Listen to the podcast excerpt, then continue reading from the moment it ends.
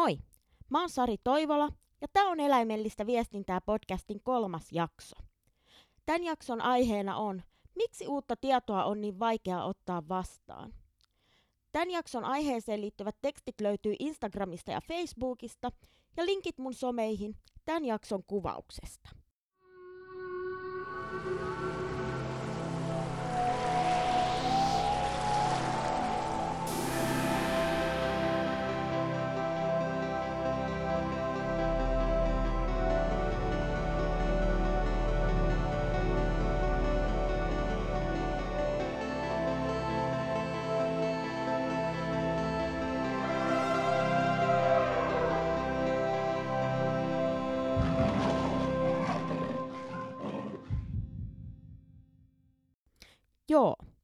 Sosiaalisen median ihmemaassa on taas viime aikoina tullut jatkuvasti vastaan sellaisia kommentteja, joissa perinteisiä hevosia ja koirankoulutusmenetelmiä puolustetaan henkeen ja vereen, ja mitä oudoimmin perustein. Moderneille ja tutkittuun tietoon perustuville metodeille ja niitä edustaville ihmisille ja näkemyksille viitataan kintaalla, tai ne saa korkeintaan osakseen naureskelua ja ivaa. Mitä enemmän mä tätä asiaa mietin, niin sitä enemmän mä ihmettelen, että miksi sitä uutta tietoa on oikein niin vaikea ottaa vastaan. Kun meidän saatavilla on kuitenkin tällä hetkellä varmasti enemmän tietoa kuin koskaan ennen, niin mikä siinä oikein sitten on, että me ei haluta ottaa tätä tietoa ja sen tarjoamaa apua vastaan, vaan me sitten halutaan mieluummin pysyä äh, niin kutsutusti väkisin näissä vanhoissa perinteissä ja niiden edustamissa toimintatavoissa. Okei, jos me halutaan lähteä nyt etsiä vastausta ja purkaa tätä vyyhtiä ihan alusta asti, niin meidän täytyy mennä aika paljon historiassa taaksepäin. Koska ensimmäiset tämmöiset arkeologiset merkit, jotka viittaa hevosilla ratsastamiseen, niin ne on peräisin noin 6000 vuoden takaa. Eli ihmisen ja hevosen yhteinen historia on aika pitkä. Ja sitten taas hevosen käsittelyn ja kouluttamisen tunnettu historia sisältää tosi paljon hevosen alistamista, niin kutsuttua murtamista, ihmisen ylivallan korostamista ja opittua avuttomuutta läpi vuosisatojen ja tuhansien. Ja nyt sitten tässä vaiheessa me mennään sitten pikakelauksella keskiajan Eurooppaan. Eli riippuen vähän, että mistä alueesta – puhutaan, niin, niin keskiajalla käsitetään siis tämmöinen noin tuhatvuotinen ajanjakso, noin 400-1500 jälkeen ajan laskun alun. Mutta se, että milloin keskiaika niin kutsutusti katsotaan loppuneeksi ja milloin sitten taas sitä seurannut renessanssiaika alkaneeksi, niin se riippuu sitten vähän, vähän tota, että missä päin Eurooppaa me liikutaan. Mutta tämmöinen nytten karkea, karkea ajoitus. Ja keskiajalla niin periaatteessa yleinen asenne, millä hevosia koulutettiin, niin oli hevosen dominointi ja alistaminen. Ja sitten taas, että miten hevonen niin kutsutusti pidettiin kuuliaisena, eli kurissa ja nuhteessa, niin oli sitten väkivallalla ja kovalla työllä. Ja nyt sisältövaratus tähän, tähän kohtaan, että öö, kannattaa skipata seuraavat 30 sekuntia, jos ei halua kuulla hevosen, hevosen kohdistuvan väkivallan kuvausta. Mutta vuonna ö, 1486 julkaistussa hevostaito-oppaassa Marsalkka, eli oman aikansa hevosalan ammattilainen Laurentius Rusius, puolusti tosiaan erittäin rajujen hevosen käsittelytapojen käyttöä. Ja Rusius esimerkiksi suositteli piiskaamaan hevosta siilinahalla päällystetyllä ruoskalla ja laittamaan kuumia rautatankoja hevosen hännän alle, jos ei suostunut liikkumaan eteenpäin. Ja Rusiuksen hevostaitooppaan menetelmät oli yleisesti hyväksyttyjä ja ne oli käytössä lähes 200 vuotta. Mutta kuitenkin haluan tuoda tässä myös esille, että sydänkeskiajalta ja myöhäiskeskiajan alusta, eli 1200- ja 1300-luvulta, on säilynyt myös ehkä hitusen hevosystävällisemmäksi miellettäviä hevosoppaita. Eli sellaisia, joissa marsalkat ovat puhuneet kovien kuolainten käyttöä ja hevosen pakottamista vastaan ja painottaneet ratsastustaidon ohella myös hevosen hoito- ja käsittelytaidon merkitystä ja tärkeyttä. Ja mä oon tästä tota, kuolain, kuolainten ja kuolaimen eurooppalaisesta historiasta kirjoittanut tuossa itse asiassa viime kesänä, kesällä 2020, niin ö, kirjoittanut tästä aiheesta tuonne mun eläimellistä viestintää blogiin ja otsikolla Moderni ritari ratsastaa hevosen hyvinvointi edellä. Eli osoitteesta sarjakuva.fi kautta blogi löytyy siis tosiaan tästä aiheesta lisää tietoa tosiaan kaikille kuolaimen historiasta kiinnostuneille ihmisille. Mutta siis joo, mitä sitten tulee niin kun väkivallan määrään keskeään hevosen käsittelyssä, niin, niin se vaikuttaa niin kun yleisesti ottaen olevan vähän ja riippuvan vähän hieman myös siitä, että keneltä kysyy. Et osa tutkijoista on tosiaan sitä mieltä, että väkivalta oli tosi suuressa roolissa keskeijän hevoskulttuurissa ja osa tutkijoista taas on sitä mieltä, että ei sitten välttämättä ihan niinkään. Että jos mä nyt tästä esimerkiksi mainits, esimerkinomaisesti mainitsen, niin, niin esimerkiksi tämmöinen suomalaishistorioitsija kuin Hannele Klemettilä, niin ää, hänen populaaritietokirjassaan Federikon haukka ja muita keskiän eläimiä, niin hän käsittelee keskiaikaista eurooppalaista hevoskulttuuria nimenomaan tämmöisestä ei-väkivaltakeskeisestä näkökulmasta. Ja sitten taas äh, tätä podcastia varten, niin mä kävin sitten taas läpi äh, Natalie Warrenin toimittamaa The Welfare of Horses-kirjaa. Ja tästä kirjasta löytyy Warrenin itsensä yhdessä äh, P. McCreevin ja R.A. Casein kanssa kirjoittama luku The Training of Horses. Ja tässä luvussa käsitellään myös hevosen kouluttamisen historiaa. Ja sitten nimenomaan tässä The Welfare of Horses-kirjan koulutusta koskevan luvun historiaosiossa, niin siinä sitten taas puolestaan korostetaan ja painotetaan keskiaikaisen hevoskulttuurin väkivaltaisuutta. Ja siinä sitten väkivaltaiset koulutusmenetelmät tosiaan esitetään keskeisinä, ellei jopa keskeisimpinä keskiaikaista hevoskulttuuria määritelleinä tekijöinä. Eli on erilaisia näkökulmia ja mun oma mutu tähän on, että, että tähän, että tämä näkemysten kirjo on näin valtava ää, ja tulkintojen kirjo on näin valtava, niin siihen saattaa vaikuttaa tosiaan osaltaan se, että kun me puhutaan keskiajasta, niin me puhutaan ää, plus-miinus tuhatvuotisesta, ää, eli aika pitkästä ajanjaksosta, jos ajatellaan vaikka kulttuurillisesta näkökulmasta, niin kyseessä on melko pitkä ajanjakso, ja sen sisälle mahtuu sitten, tai ainakin mä koen, että se on tota, melko pitkä ajanjakso, että tota, mutta et, ja sen sisälle tosiaan mahtuu sitten että me puhutaan varhaiskeskiajasta, sydänkeskiajasta ja myöhäiskeskiajasta, että vaikka nämä onkin sitten tämmöisiä niin kun, ö, jälkikäteen ö, niin kun kehitettyjä termejä ö, kuvaamaan tiettyjä, tiettyjä tota, ö, historian ö, aikakausia, niin se ehkä tälleen karkeasti meille on hahmottaa sen, että, että me puhutaan keskiajasta, niin siinä on keskiajan sisälle ikään kuin mahtuu erilaisia ö, keskenään toisistaan poikkeavia ö, lyhyempiä ajanjaksoja, jotka sitten ö, eroavat toisistaan kulttuurillisesti ja sitten nämä kulttuurilliset erot sitten voivat näkyä mahdollisesti myös eroina hevosen koulutustavoissa.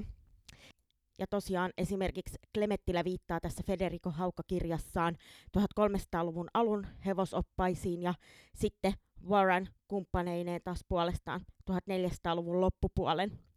öö, tota, kirjallisuuteen. Eli tässä on tosiaan melkein parisataa vuotta väliä ja parissa sadassa vuodessakin ehtii sitten jo tapahtua asioita. Eli että, että tota, siellä myöhäiskeskiajan lopulla sitten, niin korostuu sitten vielä, jos vertaa esimerkiksi sitten 1200-1300-luvun johonkin hevoskirjallisuuteen, niin, niin mun, mun kokemuksen ja mitä mä näihin asioihin on pikkusen perehtynyt, niin vaikuttaa siltä, että et sit mitä ö, lähemmäs keskiajan loppua, myöhäiskeskiajan loppua mennään, niin sitä enemmän nämä väkivaltaiset menetelmät korostuu. Mutta sitten jos me mietitään, niin kyllä se väkivalta nyt lienee joka tapauksessa ollut tavalla tai toisella läsnä siinä hevoskulttuurissa läpi keskiajan, että ei sitä kuitenkaan ihan täysinkään käy kiistäminen, eikä, tai todellakaan käy kiistäminen. Mutta että öö, se, min, nyt tällä keskiaika-asialla halusin sitten pohjustaa sitä, että öö, kun keskiajalta sitten siirryttiin renessanssiin, niin ratsastusta alettiin siinä vaiheessa pitää taiteen lajina. Ja sitten myöskin ymmärrys ihmisen toiminnan vaikutuksista hevoseen niin ymmärrys siitä sit lisääntyi. Ja että osa renessanssiajalla syntyneistä käytännöistä niin on voimissaan tosiaan vielä tänä päivänäkin. Mutta sitten, jos me ajatellaan, että ihanaa, että nyt alettiin ymmärtää vihdoin ja viimein, että, että ihmisen toiminta vaikuttaa hevoseen, niin se ei sitten kuitenkaan tarkoittanut valitettavasti sitä, että, että se olisi siitä koulutus, hevosen käsittelystä kouluttamisesta olisi tullut jotenkin hevoslähtöistä tai väkivallatonta. Että, että tota, öö,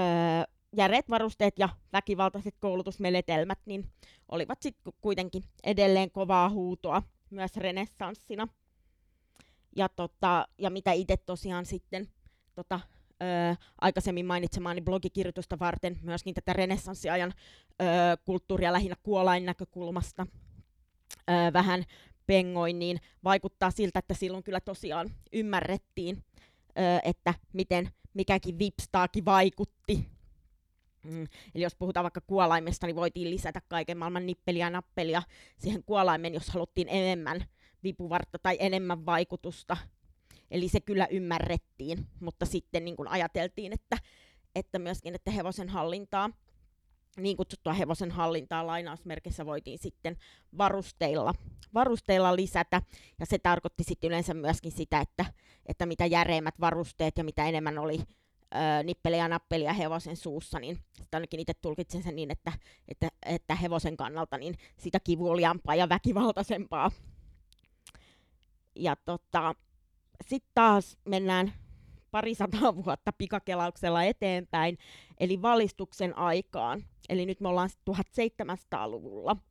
Niin 1700-luvun valistusajalla niin heräsi taas ajatus siitä, että ehkä hevosen käyttäytymis- ja ratsastettavuusongelmat, niin ne johtuukin todennäköisemmin ihmisen ja hevosen välisistä väärinymmärryksistä ja tämmöisistä kommunikaatio-ongelmista kuin siitä, että hevonen haluaisi vartavasten olla ihmiselle ilkeä. Ja tämä sitten johti 1700-1800-lukujen kuluessa niin käytännössä öö, nykypäivänä tuntemamme kouluratsastuskulttuurin kehittymiseen. Ja sit, joka toi sit mukanaan öö, tämmöisen aikaisempaa vähäeleisemmän ratsastustyylin. Mutta tässä tulee myös taas tämä iso mutta, että vaikka ratsastus nyt sitten tuolla on muuttukin pikkuhiljaa niin kuin elettömämmäksi, niin hevosen koulutuksen ja ratsastustaidon ytimessä niin oli edelleen negatiivinen vahvistaminen. Eli tämmöinen eläimen käytöksen muokkaaminen toivottuun suuntaan tuottamalla sille epämukavuutta. Ja äh, nyt jos tässä nyt kärjistetään oikein kärjistämällä, lähdetään kärjistämään, niin käytännössä me ollaan tässä pisteessä perinteidemme kanssa hyvin vahvasti edelleen. Eli vielä tänä päivänäkin niin ratsastus ja hevosen käsittely perustuu tyypillisesti negatiiviseen vahvistamiseen. Eli jos ei negatiivinen vahviste sano mitään, niin kaikille hevosille, hevosihmisille varmasti kertoo jotain, kun puhutaan paineen tuottamisesta. Eli ö, painetta kun tuotetaan, annetaan pohkeita tai näin, niin, niin silloinhan me tuotetaan hevoselle just nimenomaan sillä pohkeen puristuksella sitä painetta, eli epämukavuutta. Öö, eli eli tämmöistä epämukavaa tunnetta, öö, josta eroon päästäkseen sitten eläin toimii tietyllä tavalla. Ja tota, öö, sitten myöskin niin, öö, esimerkiksi kouluratsastuskilpailuissa – niin ö, kouluratsastuskilpailuiden suoritusten, kisasuoritusten tuomaroinnissa ja niin kuin tämmöisessä niin kuin arvostelussa, kriteereissä, niin annetaan edelleen painoarvoa ratsun kuuliaisuudelle, tai miksi sitä nyt, miten se on siellä säännöissä muotoillutkaan, että onko se sitten, että se on avuilla tai jotenkin niin kuin, mm, näin, mutta käytännössä, että se on niin kutsutusti kuuliainen, eli öö, että kuinka perusteellisesti se niin kutsutusti alistuu ihmisen tahtoon, niin se heijastelee edelleen, että, että e, omalta osaltaan, että myöskin tähän meidän kilparatsastuskulttuuriin tälle niin kuin ainakin semanttisella tasolla. Ja sitten jos me puhutaan ö, koirien kouluttamisen historiasta eli hypätään nyt lajista toiseen, eläinlajista toiseen, niin, niin historia on hyvin samansuuntainen. Et koirien kouluttaminen on myös niin ikään tyypillisesti perustunut ali, alistamiseen ja tämmöiseen dominanssiajatteluun, joiden ytimessä on sit ollut tämmöinen ajatus laumanjohtajan paikkaa havittele, aktiivisesti havittelevasta koirasta ja, ja sitten tämmöisestä omasta äh, lainausmerkeissä alfa-asemastaan kynsin ja hampain kiinni pitävästä ihmisestä.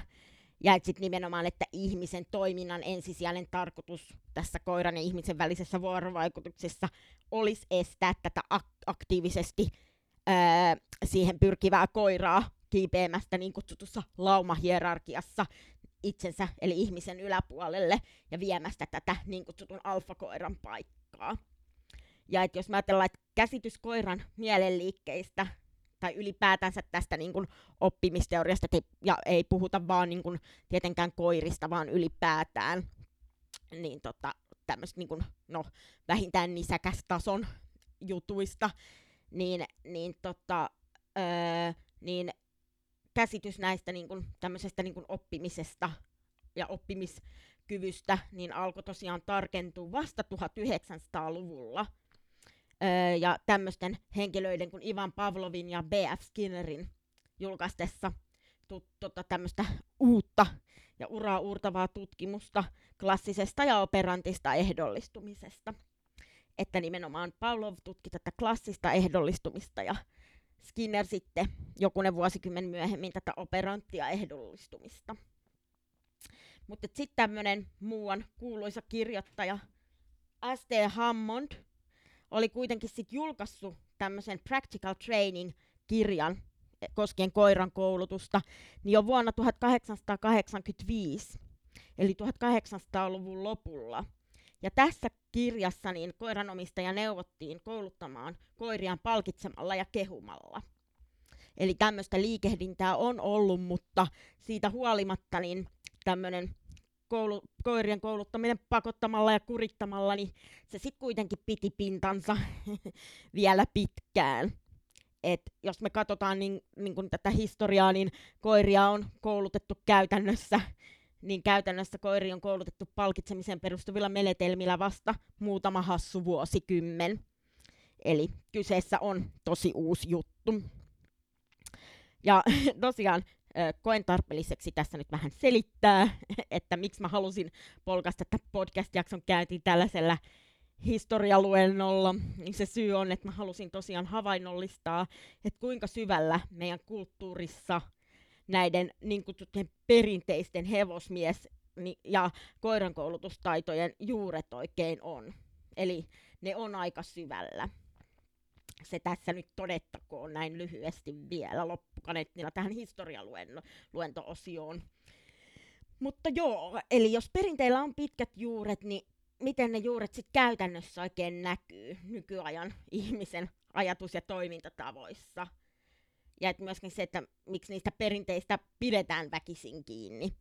Vaikka tavallaan rationaalisella tasolla tiedetäänkin, että, että sille on olemassa myös vaihtoehtoja, mitkä sitten myöskin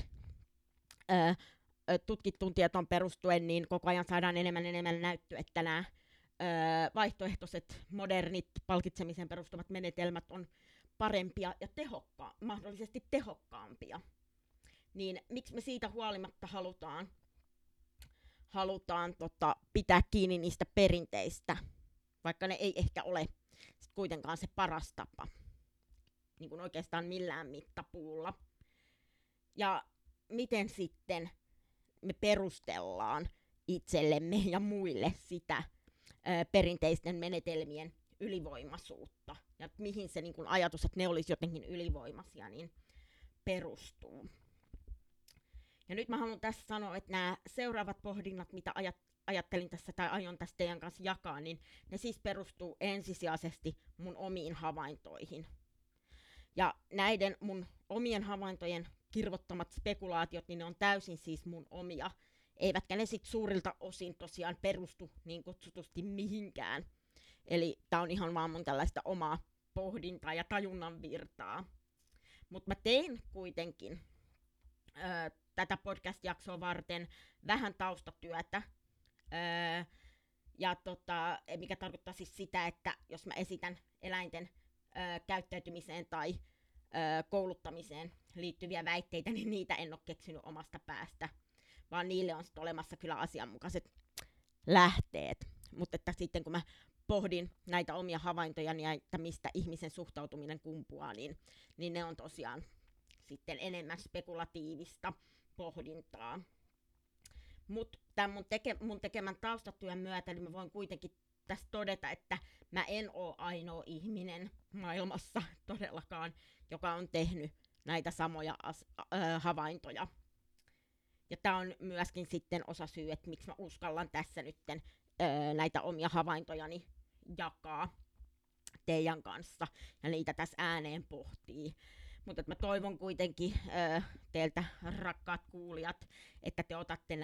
nämä tosiaan ö, vaan mun näkemyksinä, koska ne on vaan toisaalta sitten kuitenkin vaan mun näkemyksiä, et eivät absoluuttisia totuuksia. Mutta mä oon tosiaan funtsinut aika pitkään ja huolella, että, että mm, ja äh, havainnoinut äh, tuolla aktiivisesti äh, somessa öö, hyvin runsain määrin hengaavana ihmisenä, että mitkä ne on ne perusteet, millä perustellaan sitä, että öö, joko että ne perinteiset menetelmät niin kutsutusti, että ne on parempia,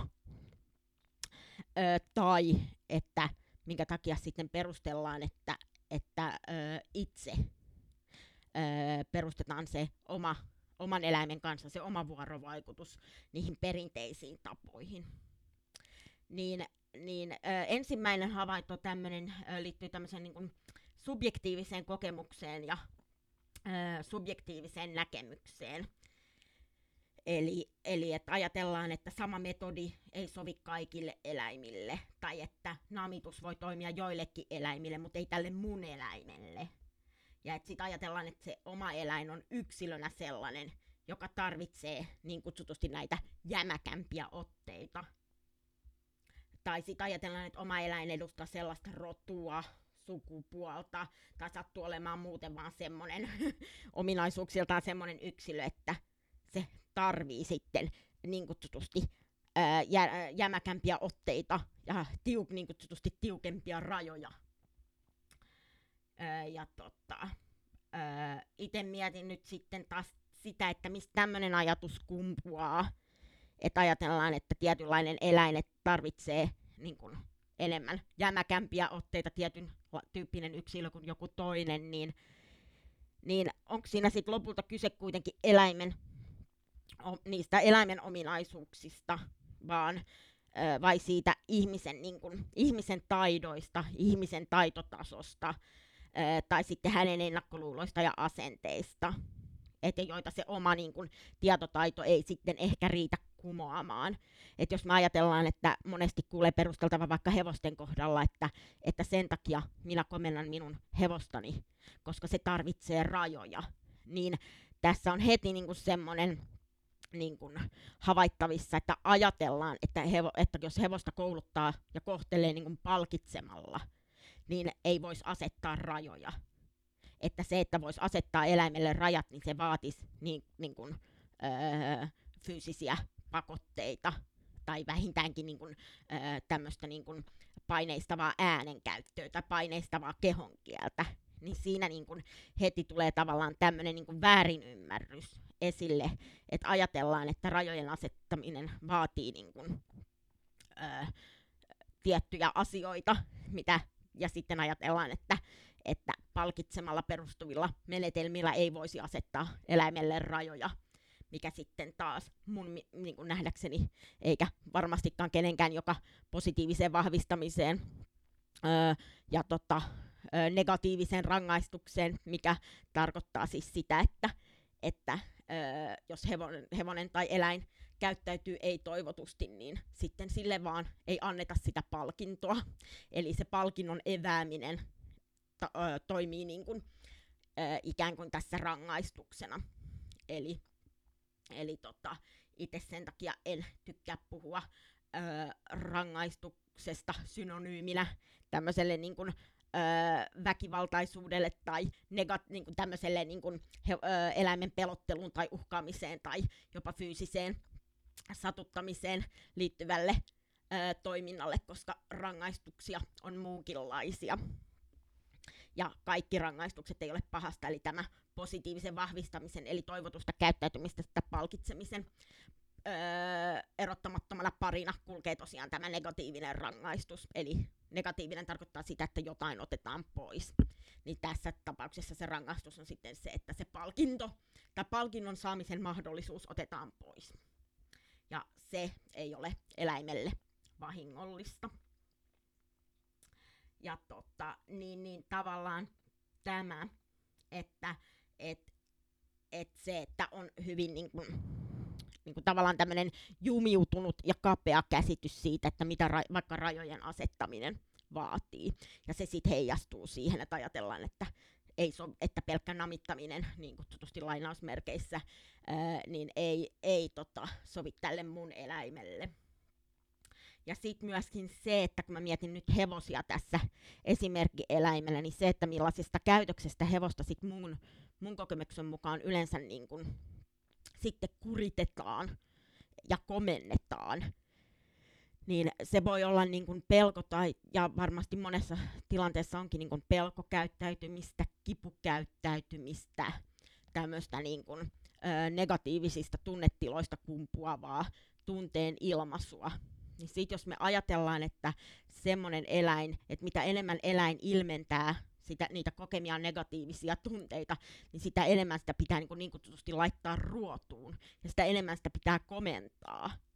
Niin mä mietin niin sitten taas itse tavallaan sitä, että et no totta kai mä itse koen, että mun mielestä kaikki eläimet öö,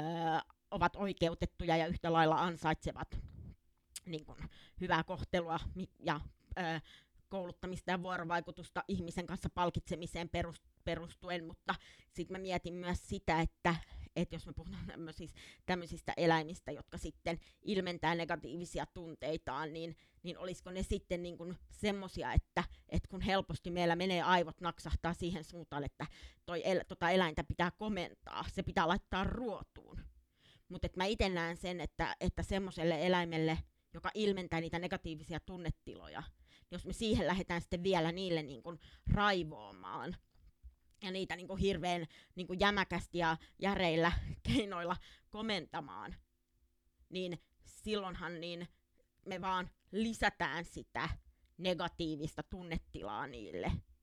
e, niiden eläinten niin kuin, negatiivista tunnetilaa. Eli mun mielestä niille eläimille, niin sen sijaan, että me komennetaan enemmän, niin meidän pitäisi, niin kuin, ja että ajatellaan, että ne tarvii kovempia otteita, jotka ilmentää eniten negatiivisia tunteitaan, niin mä koen, että ne tarvii sen sijaan pehmeämpiä otteita. niin kun, että, että, tota, että ei vastata niin kun, niiden, ää, niin kun, koska ne ei pysty meille sanomaan, että nyt sattuu tai pelottaa,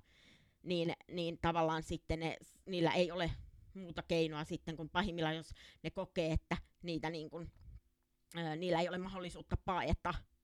Eli et varmasti, tai poistua paikalta tai ottaa etäisyyttä. Että ei tarvi edes olla mistään niin kuin, ö, tämmöisestä niin äärimmäisestä pakoreaktiosta kyse. Siis että hevonen hyppää pystyy ja häipyy horisonttiin. Vaan että se voi olla ihan, jos eläin kokee, että siinä,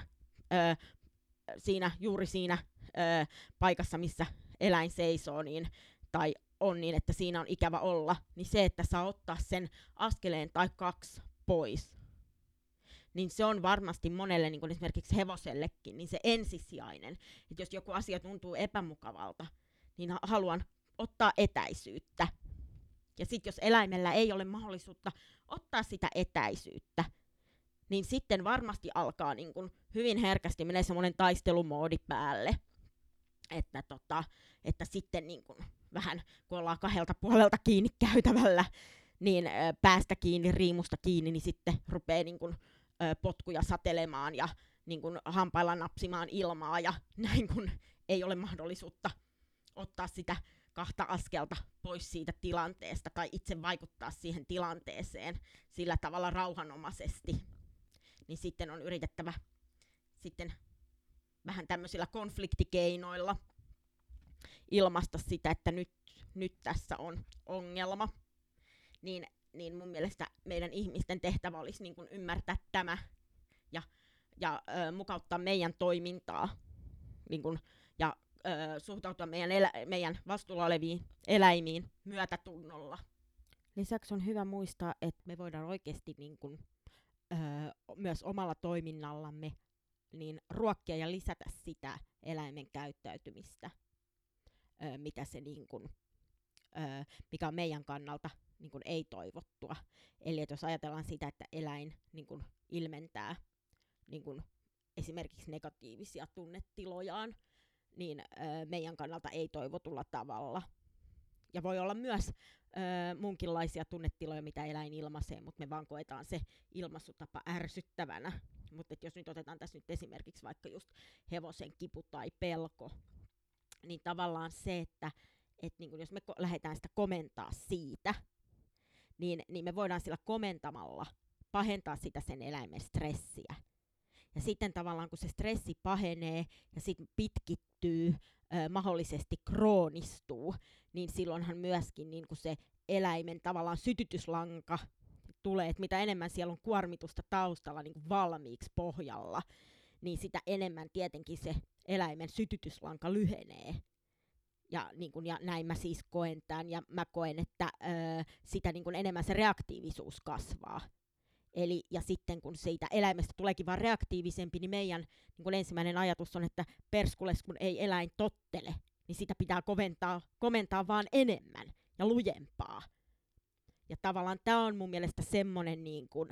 ö, ajatusharha ja semmoinen, mihin helposti menee, että kun eläin ei kuuntele ja sen käytös mahdollisesti vaan pahenee, niin sitä pitää niin kuin vaan komentaa enemmän ja kovempaa, että oppii pahan olemaan. Mutta mun mielestä tässä niin kuin tullaan siihen, että sen sijaan, että sitä eläintä pitäisi kove, koventa, komentaa kovempaa, tai että siihen, sitä, että se tarvitsisi niin kuin kovempia tai jämäkämpiä otteita, niin mun mielestä tässä kohtaa pitäisi miettiä, että tarttisikohan ehkä ihmisen tulla nytten muutama askel niin kuin alaspäin.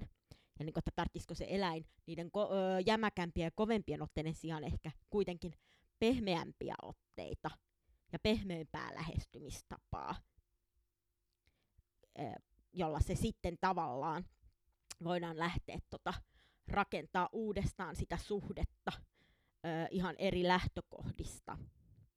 ja tavallaan ei ainakaan omalla toiminnalla niin kuin kuormitettaisi sitä eläintä ja, niin kuin, öö, ja tota, öö, lisättäisi sitä sen taakkaa.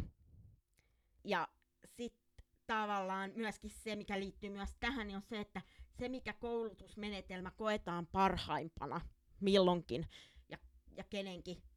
puheissa, niin se tunnutaan niin kuin, ö, esitettävän tosi usein ihan puhtaana mielipidekysymyksenä.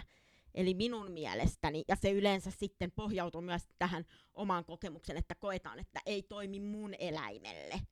joten ei toimi kaikille. Joillekin voi toimia, mutta ei mun eläimelle. Ja sitten ajatellaan, että se on niinku mielipidekysymys. Että, että tota,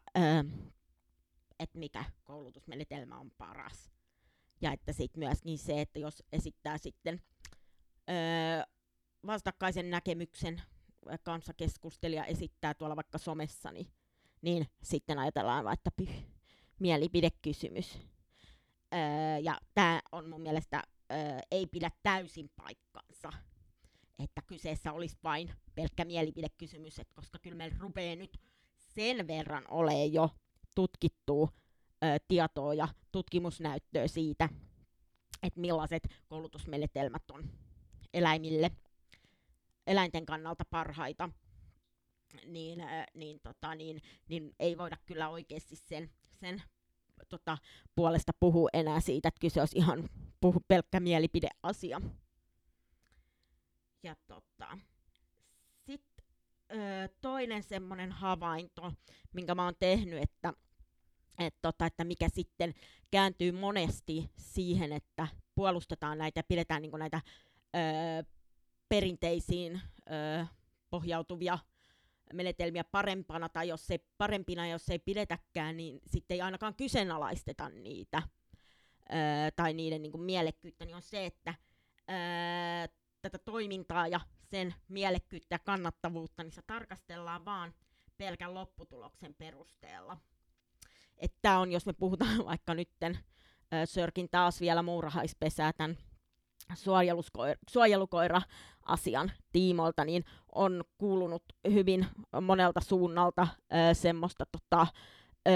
esimerkiksi tämmöisen vanhentuneen ja erittäin ky- kyseenalaisen viettiteorian puolesta puhujilta tämmöistä, että kun se kerta toimii, niin miksi sitten pitäisi vaihtaa pois toimivaa menetelmää. Niin me ollaan tyytyväisiä siihen, että tämä toimii, niin ei meillä ole syytä niin kuin, miettiä tälle mitään vaihtoehtoja. Niin öö, tämä on tämmöinen niin öö, lopputuloskeskeinen, öö, mikä sitten taas voi olla oikeasti harhaanjohtava siinä mielessä, että öö, monet eri tapahtumaketjut ja toimintaketjut, niin nehän voi tota, öö, todellakin öö, johtaa keskenään tismalleen samaan lopputulokseen.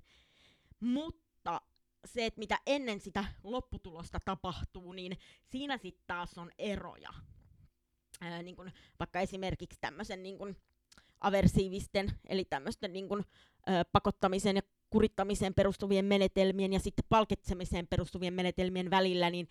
ää, nimenomaan se on siinä prosessissa, että mi- mitä tapahtuu, että millaisella niin kun, prosessilla siihen lopputulokseen päädytään. Ja sitten taas siihen liittyy hyvin voimakkaasti se, että millä tunnetilalla se eläin toimii. Että millaisella fiiliksellä ja että mitkä ne on ne asiat ja ne tunteet ja ne fiilikset, mitkä sitä eläintä motivoi toimimaan öö,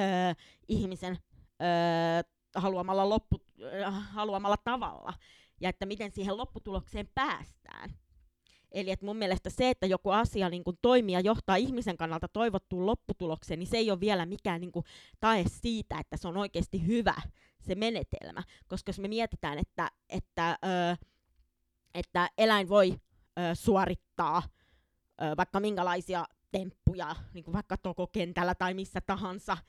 ää, niin kuin millä tahansa koulutusmenetelmällä, jos näin nyt kärjistetään taas. Mutta tavallaan se, että millä fiiliksellä se toimii ja miksi se toimii ihmisen haluamalla tavalla, mikä sitä motivoi. Että toimiko, toimiiko se sen takia, että se haluaa ja että se on sen mielestä kivaa, vai sen takia, että se, on, että se kokee, että sen on pakko. Niin tässä on mun mielestä hyvin suuri ja merkittävä ero. Että et vaikka se lopputulos olisi tismalleen sama, niin, niin eläimen kannalta siinä on merkittävä ero et näiden menetelmien välillä, että mil, millä tavalla ja että mikä, mihin fiilikseen se eläimen toiminta perustuu. Ja tämä on tosiaan sitten myöskin ihan, ei vaan sen takia, että, että tota, me nyt ajatellaan, että, että totta kai minä ajattelen niin, että, että sen harrastamisen tai työskentelemisen pitää olla eläimelle kivaa, kyllä. Että ei vaan ihmiselle, vaan myös eläimelle. Mutta se ei ole niin kuin ainoa, ainoa, että, että jos että ei voi elämä aina olla kivaa, joo. Mutta sitten jos me ajatellaan, että, että se koko per- periaatteessa, niin kun, koska jos me mietitään hevos, niin kuin vaikka ratsastusta, tai sitten me mietitään niin kuin tämmöisen aktiivisen harrastuskoiran elämää, niin kyllähän ne, se harrastus ja se ratsastaminen ja ratsuna toimiminen, niin sehän on tosi suuri osa sen eläimen elämää. Ja, ja kyllä sitten, että jos me ajatellaan, että se meidän toimintatapa perustuu siihen, että, että eläin toimii sen takia, että sen on pakko toimia, niin, niin kuin ihmisen haluamalla tavalla, niin kyllähän se on sitten niin kuin, ö, myöskin hyvinvointiongelma. Että et se ei ole vaan sitä, että että kyse olisi vain jostain niin tämmöisistä teoreettisista eroista, vaan että kyllä kyse, kyseessä on ihan, ihan tota, hyvinvointiongelma siinä vaiheessa, jos me niin kuin, ö, tavallaan tietoisesti valitaan, ja se on myöskin niin kuin eettinen ja moraalinen ongelma. Ja jos niin kuin näin filosofiselta kannalta, jos me ajatellaan, että me valitaan, että meillä on kaksi vaihtoehtoa, ja me valitaan tietoisesti, että me halutaan tuottaa meidän eläimille ö, epämukavuutta – niin kuin, ö, jopa päivittäisellä tasolla niin, ja jatkuvalla tasolla, niin vaikka meidän ei olisi mikään pakko, niin niin, tota, niin mun mielestä tässä on, niin kun, ja plus se, että mitä se niin kun, jatkuvalle niin kun, tämmöiselle epämukavuudelle ja jopa kivulle altistaminen, sit, altistuminen sitten tarkoittaa sen, sen eläimen hyvinvoinnille, henkiselle eten, hyvinvoinnille, et en tarkoita, että tässä tämä ei välttämättä tota, tarkoita sitä, että, että vaan fyysistä kipua aiheutettaisiin tai fyysisiä vaurioita, vaan myöskin, että mitä se tekee eläimen henkiselle hyvinvoinnille. Et, tota, ja, ja. Tota, ja sitten musta tuntuu, että yksi vie semmoinen asia, mikä vaikuttaa siihen, että, että näitä perinteisiä tapoja, niin että niiden asema on tosi vaikea horjuttaa ää, niin kuin ihmisten mielissä. Että niin kuin tavallaan, että ajatellaan, että joo, että on olemassa jotain niin kuin naksutin koulutusta ja vaikka mitä, mutta joo, ei niin kuin koske mua. Niin, niin tavallaan tuntuu, että nämä jotkut toimintatavat, niin kuin nämä perinteiset, niin ää, ja niihin liittyvät asenteet ja uskomukset ja tälleen, niin on niin syvälle juurtuneita, että et niitä pidetään niinku sit tämmöisinä niinku, öö, normeina, itsestäänselvinä normeina, joita vasten sitten kaikkea muuta peilataan. Et esimerkiksi on niinku, normaalia tämmöisen niinku, perinteisen öö, ikkunan niinku, raameissa niin on normaalia laittaa tämmöinen niin kutsuttu temppuileva hevonen ruotuun komentamalla. Ja sitten kaikki tästä poikkeava toiminta, niin se näyttäytyy sitten tätä vasten peilatessa niin tosi epäilyttävänä lepsuiluna. Ja sitten potentiaalisena uhkana ihmisen omasta mielestään ansaitsemalle ja saavuttamalle tämmöiselle niin lauman, niin kutsutulle laumanjohtajuudelle. Että niin tavallaan se, että et niin kun, kun tietyt ajatustavat on normeja, joita vastaan peilataan kaikkea muuta, niin sitten tietenkin niin kun, ö, ja sitten vielä kun puhutaan niin kun tavallaan taas kärjistetysti, niin kahden asian niin kun, tai tavallaan tämmöisistä niin kun, osaltaan myöskin ääripäistä. Että se, että vaikka nyt mä en tarkoita ääripäällä nyt sitä, että hakataan ja kohdellaan niin kun, oikeasti niin kuin fyysisesti ö, kohdistetaan fyysistä väkivaltaa ja näin. En tarkoita sitä, vaan että, niin kuin sitä, niin kuin, että ylipäätään ajatellaan, että eläintä täytyy komentaa et, et, ja näin. Niin sitten tavallaan se, että kun joku tulee väittämään, että eläintä ei tarvitse komentaa, niin sehän on tavallaan, tässä on kaksi niin kuin, ääripäätä. Niin totta kai, jos itse on, niin kuin, ajattelee, että eläintä täytyy komentaa, niin kyllähän se on niin hyvin epäilyttävää, jos joku tulee väittää, että no ei hän tarvii. Et, et tota, niin tavallaan tää. Öö, ja sitten myöskin tota, tuntuu, että et, tämän niin palkitsemisen perustuviin menetelmiin, niin niitä kohtaan niin koetaan pelkoa siitä, että et eläin menee niin kutsutusti namittamalla pilalle. Eli, mutta mä koen sitten taas, että tässä niinku vaikuttaa nämä ennakkoluulot ja asenteet, eli myöskin osaltaan liittyen siihen, että,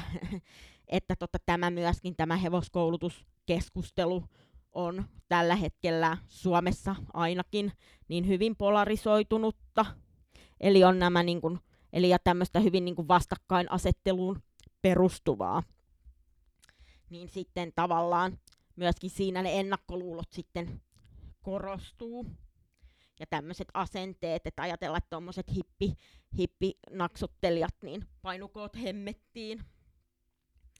Ja että niin kun sitten tällä ikään kuin ajatellaan, että vitsi, ne on jo vaan tuommoisia ihmehihuleita,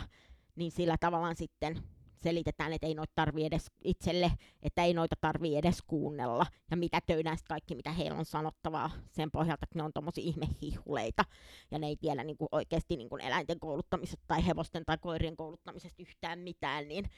niin tota, tavallaan, että niin tällä sitten niin kuin jo torpataan se keskustelu heti alkuunsa. Mutta sitten tavallaan se, että kun ö, ajatellaan, että eläin menee palkitsemalla pilalle, että ajatellaan, että se niin kun, että, et, niin perustumassa siihen, että ajatellaan, että sillä ei olisi minkäännäköisiä rajoja asetettu sen, sen niin käyttäytymiselle tai toiminnalle. Ja ajatellaan, että kun hevo, esimerkiksi hevosta, kun, jos sitä koulutetaan vain palkitsemalla, niin se ei niin kutsutusti opi kunnioittamaan ihmistä ja näin, että siitä tulee vaarallinen pahimmillaan. Niin, niin tavallaan mä itse sitten taas näen, että ö, tässä voi olla hyvinkin taustalla myöskin ihan puhdas tietämättömyys ja tiedon puute siitä, mitä oikeasti osaava ja asiantunteva niin kuin, ö, positiivisella vahvist, vahvista, vahvisteella kouluttava ihminen, niin että mitä se sen eläimen kanssa tekee ja mitä se saa sitten oikeasti aikaan. Eli, eli tavallaan myöskin se, että et ja niin sit myöskin tässä on se niin kuin mun mielestä huvittava harha, että, että kyllähän semmoiset eläimet on, niin kuin ihan tutkimuksissakin on havaittu, öö, että niin kuin esimerkiksi koirilla, niin ne joita kaikista väkivaltaisimmin koulutetaan, niin ne on myös kaikista niin kuin, öö, niin kuin tutusti arvaamattomimpia nimenomaan ja niin kuin hanakimpia reagoimaan sitten aggressiivisesti ympäristöstä tuleviin ärsykkeisiin, esim, eli esimerkiksi saattavat sitten saamansa kurin palautukseen jossain vaiheessa vastata samalla mitalla takaisin, kun mitta tulee täyteen. Ja sitten taas tämmöistä ei ole koirilla esimerkiksi kertaakaan raportoitu tapahtuneen positiivisella vahvisteella koulutettujen koirien osalta. Eli tavallaan se, että ajatellaan, että, että eläimestä tulee arvaamaton ja aggressiivinen ja ihmistä kunnioittamaton, jos sitä koulutetaan vain palkitsemalla, vaikka sitten taas se totuus on sitten juuri päinvastoin. Ja, tota, ja sitten myöskin se, että et mun mielestä se on jännää, että, että ää, tietyllä ennakkoasenteella varustettujen ihmisten niin kun ajatuksissa ja puheissa, niin tällä niin kun positiivisella vahvist, vahvisteella kouluttamiselle, niin sille asetetaan semmoisia niin ihme vaati, ihmeellisiä vaatimuksia, mitä ei sitten aseteta näille muille perinteisille menetelmille. Että niin tavallaan se ajatus, että eläin menee pilalle siitä, että sitä namittaa, niin se nyt totta kai niin voi mennä, jos ei tiedä mitä tekee. Niin, niin en kiellä sitä, että jos lähtee soitellen sotaan, niin voi opettaa ja vahvistaa hyvin tehokkaasti öö, eläimellä sellaista käytöstä, mikä ei ole suotavaa.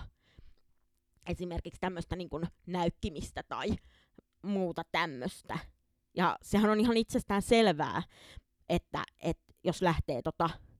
ö, vaillinaisilla tiedoilla kouluttelee, niin, niin voi syn, tota, syntyä vähän enemmän hallaa kuin hyötyä. Ja, mutta tämä pätee ihan mihin tahansa kouluttamiseen, ei vaan positiiviseen vahvistamiseen. Et niinku, totta kai niinku, pitää tietää, mitä tekee, kun lähtee kouluttaa, ainakin jollain tasolla. Mä oon itse vähän tällainen käytännössä oppia myöskin, että, et, kun, että et myöskin se, että et ei tarvii niinku, ö, täydellinen kouluttaja olla, voidakseen kouluttaa eläimiä, ja kukaan meistä ei ole täydellinen, vaikka olisi kuinka niin kuin valistunut ja ö, taitava. Eli jatkuvaa oppimistahan tämä on ihan kaikille eläinten kanssa tekemisissä oleville, tämä eläinten, eläinten kanssa oleminen ja niiden, niiden kouluttaminen. Ja koen, että kyllä eläimet vähintään yhtä paljon kouluttaa ihmistä kuin ihminen, ihminen eläintä. Että, mutta et joo, niin tavallaan se, että ajatellaan, että et että positiivisella vahvistamisella olisi nimenomaan teki erityisen suuri potentiaali pilata eläin tai saada se käyttäytymään huonosti, niin, niin sille ei kyllä ole hirveästi niinku perusteita. Että et ihan yhtä lailla, niin tota, että ö, voi saada vahvistaa väärää asiaa totta kai palkitsemallakin, ja se on kyllä erittäin helppoa sekin, mutta, mutta tavallaan ö, pitäisi yhtä lailla tota, sit muistaa se, että et tota, ö, osaamattomuudella ja kokemattomuudella niin voi olla haittavaikutuksia, oli se koulutusmenetelmä mikä tahansa. Ja, tota, mm, ja sitten taas myöskin mietin sitä, että et tota, ö, onko mikä niinku, et, onko tavallaan, jos miettii myös tätä, minkä mä niinku mainitsin jo tuossa tovi sitten, et, eli tämä tämmöinen subjektiivinen kokemus ja näkemys tästä aiheesta, niin, niin tavallaan myöskin se, että et kun me ajatellaan, että näillä perinteisillä metodeilla on tosi niin kuin pitkä tausta, ja sitten taas nämä niin kuin palkitsemiseen perustuvat menetelmät on taas verrattain uusia siihen verrattuna, niin tavallaan se, että, että myöskin, että kun omi, niin kutsutusti omin silmin näkee, et, että tota, näillä perinteisillä menetelmillä saadaan menestyneitä, toimivia, niin kutsutusti esimerkiksi kilparatsuja tai kilpa niin kuin harrastuskoiria, niin tavallaan se, että kun me omin silmin nähdään, että hyvinhän se toimii, mutta sitten vähemmän on luonnollisestikin sitten esimerkkejä siitä positiivisen, niin tämmöisiä käytännön esimerkkejä, mitä voi omin silmin nähdä, niin, niin koska luonnollisestikin, koska kyseessä on niin paljon uudempi ilmiö tästä palkitsemiseen perustuvassa menetelmässä, niin, niin tavallaan luoko tämäkin sitten semmoisen harhan, että, että tavallaan, että kun näin on aina tehty, ja näin on saatu niin kuin sukupolvia ja sukupolvia taas niin, kuin niin kutusti toimivia eläimiä öö, aikaiseksi, niin, niin onko sitten tavallaan syytä ja sitten tavallaan ennakkoluulot ja epäilykset kasvaa, kun ei sitten ole yhtä paljon niin kuin näyttöä. Tai sitten jos onkin palkitsemalla koulutettu eläin, niin sitten se ei kaikilta osin välttämättä, niin kun jos me tarkastellaan lopputuloskeskeisesti, niin jos tavallaan se lopputulos on sama koulutusmetodista riippumatta ja me arvioidaan sitä onnistumista sillä kan, siltä kandilta, niin silloinhan me ei välttämättä edes, että me oletetaan, mutta me ei välttämättä lopputuloksen perusteella voida sanoa, että millä metodilla se eläin on koulutettu. Että totta kai siinä sitten on aina kaikki, että totta kai käyttäytymisestä näkee ja eleistä ja ilmeistä, että, että onko se eläin niin kuin, niin kuin tavallaan, että miten se suhtautuu siihen ihmiseen ja mahdollisesti näin, että, että mi, millä tavalla niin siihen lopputulokseen on päästy. Mutta jos meillä on tämmöinen puhtaasti lopputuloskeskeinen, niin silloinhan me vaan oletaan, olet, voidaan olettaa, että nämä on kaikki tällä perinteisellä tavalla koulutettuja, vaikka me ei voida sit sitä niin pelkän lopputuloksen perusteella sanoa suuntaan eikä toiseen, eikä sen pelkän lopputuloksen pitäisi merkatakaan niin kuin ainakaan kaikkea. Ja sitten to, tosiaan se, että kun öö, nähdään tuolla käytännössä, että perinteiset menetelmät toimii, niin, niin silloinhan siihen on niin kuin helpompi uskoa tavallaan, mitä on omin silmin nähnyt siihen, että mitä joku kasvoton tutkija on tuolta norsunluutornistaan loihenut lausumaan. Eli tavallaan myöskin tämä, että kun niillä perinteisillä menetelmillä on niin ö, pitkä käytännön ö, historia niin kuin käytännön elämässä, niin, niin silloin tietenkin se näkyy eri tavalla siinä arjessa ö, kuin sitten tämmöinen niin ö, ehkä teoreettisenakin pidetty joidenkin kasvottomien ö, tutkijoiden ö, lausumat ö, näkemykset. Ja sitten yksi, mikä mun mielestä kyllä hyvin vahvasti on tullut niin kuin tavallaan esille sekä koira- että hevoskeskustelussa, niin on tämmöisen niin vanhan perinteisen hevosmiestaidon ja sitten tämmöisen niin maalimieskulttuurin, eli koirapuolelta, nyt tästä, jos tästä suojelukoira puolelta nyt käytän vielä ö, esimerkkinä, niin tavallaan tämmöisen niin kuin glorifiointi. Eli on näitä tämmöisiä vanhan koulukunnan guruja, öö, joita sitten ihannoidaan. Ja sitten niinku myöskin täytyy ottaa huomioon, että, että öö, monet tämmöiset gurut, jotka on saavuttanut tämmöisen ihaillun mestarin aseman, niin ne on mun käsittääkseni ainakin niin öö, saavuttaneet sen niin kun asemansa sen glorian ja semmoisen tietyn niin kun, öö, asenne- ja mielipidevaikuttajan öö, roolin, niin nimenomaan esimerkiksi kilpailumenestyksen myötä. Eli tavallaan tämmöinen kilpailumenestys, kun on tarpeeksi menestynyt tietyllä tasolla kilpailuissa sen eläimen kanssa, niin se sitten tuo mukanaan tämmöisen tietyn statuksen ja uskottavuuden. Ja sitten taas tässä päästään taas tähän samaan, eli tämä perustuu ihan täysin siihen lopputuloskeskeiseen arviointitapaan. Eli että meille ainoastaan merkitsee se, että se eläin, eläin on sen ihmisen kanssa öö, toiminut tietyllä tavalla, tietyssä järjestyksessä, tietyssä tilanteessa, mutta eipähän me sitä hirveästi siinä vaiheessa arvioida, että, että mikä se on se fiilis, millä se eläin siinä ihmisen kanssa toimii. Ja sitten taas, kun tämmöinen ihminen sitten saavuttaa gurun aseman, ja saa kerää ympärilleen sitten niitä ihmisiä, jotka korvat hörössä ja vastaanottavaisena ottaa niin kuin annettuna sanana kaiken, mitä hän, hän keksii sanoa, niin sitten tässä on hy- hyvin suuri riski ja uhka mun nähdäkseni sille, että kyseenalaiset toimintatavat sit levii kulovalkean tavoin ja sit niistä tull- tai sitten tämmöiset jo olemassa olevat kyseenalaiset toimintatavat, niin, niin niiden asema vahvistuu entisestään ja se on mun mielestä hyvin iso, iso uhka. Ja sitten tosiaan, tämä on mun mielestä myös jännä ilmiö, mikä on nyt taas tämän suojelukoira-keskustelun myötä nostanut päätään, että et tulee tosi paljon siis semmoisilta ihmisiltä, jotka on tässä skenessä, ää, muka, niin kun, ää, kuuluu tähän niin kun, toiminnan piiriin, niin heiltä tulee täl, tällaisia argumentteja, että mä koulutan kuitenkin 95 prosenttisesti positiivisella vahvisteella, tai että mä koulutan niin positiivisesti mun koiraa kuin mahdollista.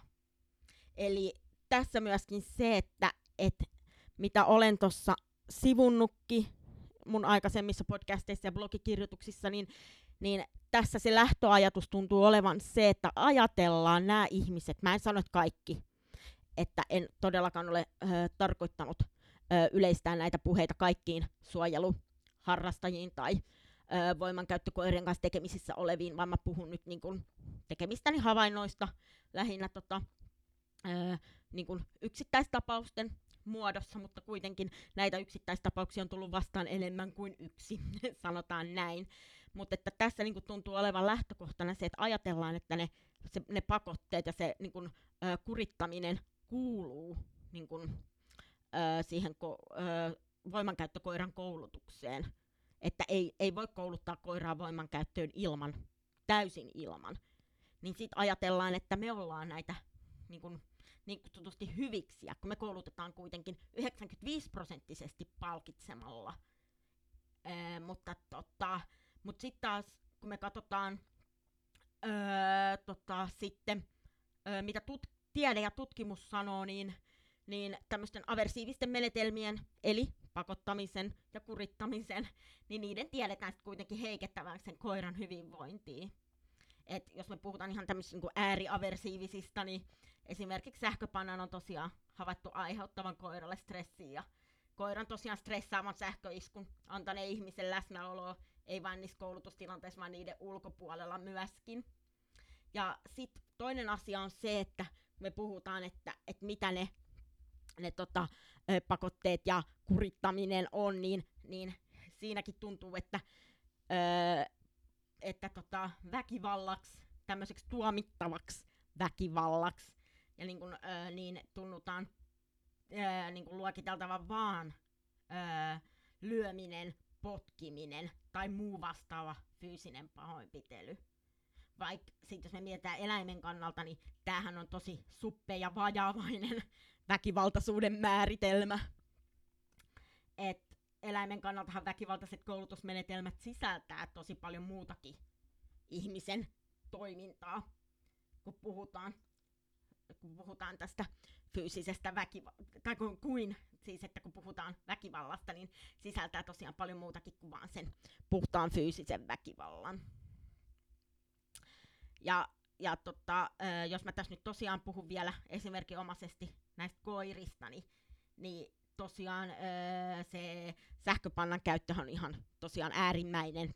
niin kuin väkivallan ilmentämisen muoto, että ei tarvitse tosiaan mennä ees sen kaltaisiin äärimmäisiin menetelmiin, et vaan että kaikenlainen pakottaminen ja kurittaminen ylipäätään, niin niiden on havaittu sitten, tutkimuksissa on havaittu, että ne aiheuttaa koiralle tota, stressiä,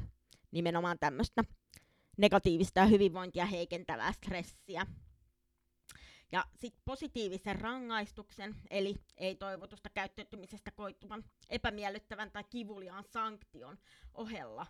niin tosiaan näitä aversiivista toimintaa voidaan sitten tosiaan nähdä olevan myös negatiivinen vahvistaminen, eli koiran käyttäytymisen muokkaaminen tuottamalla sille epämukavuutta, josta se pääsee eroon toimimalla ihmisen haluamalla tavalla. Ja koiran hyvinvoinnin heikentyminen ei edellytä piikki- tai sähköpantaa, vaan että sitä aiheuttaa myös esimerkiksi huutaminen, hihnasta nykyminen ja takapuolen maahan painaminen niin kutsutusti koulutusmielessä. Ja se, mitä mä haluan tässä nyt korostaa, niin ää, mä, kun mä puhun ää, tuomittavasta pakotteiden käytöstä eläimillä, niin mä tarkoitan nimenomaan tietoista ää, valintaa käyttää pakotteita koulutus koulutustilanteissa ja koulutusmenetelmänä. Eli että, ö, koska kaikkihan me varmasti tahattomastikin kohdistetaan meidän eläimeen pakotteita. Esimerkiksi hevosella pelkkä tuijotus voi olla, kun se on saaliseläin, niin, ja me ollaan niin kuin, ikään kuin varmastikin profiloidutaan hevosen mielessä ainakin jossain määrin petoeläimeksi, niin jos me tuijotetaankin vaikka liian kauan ö, hevosta, niin se saattaa kokea sen ahdistavana, tai me saatetaan vahingossa lenkillä astua tota koiran hihnan päälle niin, että se nykäsee sitä koiraa, tai näin, niin ihmisiä tässä kuitenkin vaan ollaan, ja, ja niin kuin, että tämmöistä tahatonta toimintaa varmasti jokaiselle meistä tapahtuu. Mutta et se, että kun mä tuomitsen tässä pakotteet ja väkivallan käytön, ää, niin mä nimenomaan tarkoitan sitä, kun se tehdään tietoisesti, tietoisella päätöksellä ää, käyttää tämmöisiä toimintatapoja eläimen kouluttamisessa tai siinä vuorovaikutuksessa. Eli tämä tässä nyt sitten vielä täsmennettäköön. Ja tosiaan Öö, sitten tämä, jos palata vielä tähän, että koulutetaan 95 prosenttisesti öö, palkitsemalla ja ollaan hyviä ihmisiä, niin, niin öö, tähän myöskin liittyy semmoinen miele- mielenkiintoinen juttu, että et tutkimuksissa on tosiaan myös havaittu, että ne koirat, joita koulutetaan yhdistelemällä palkitsemista ja pakotteita, niin ne koirat on joo, vähemmän stressaantuneita kuin ne, joita koulutetaan pelkästään pakottamalla ja kurittamalla. Mutta ne on kuitenkin sitten enemmän stressaantuneita kuin vain palkitsemalla koulutetut koirat. Eli, öö, eli tota, öö, se, että kouluttaa 95 prosenttisesti palkitsemalla, niin se ei todennäköisestikään riitä sit kuitenkaan täysin kumoamaan niin sen viiden prosentin, mitä sitten se koulutus sisältää näitä pakotteita, niin, niin ei, ei tota,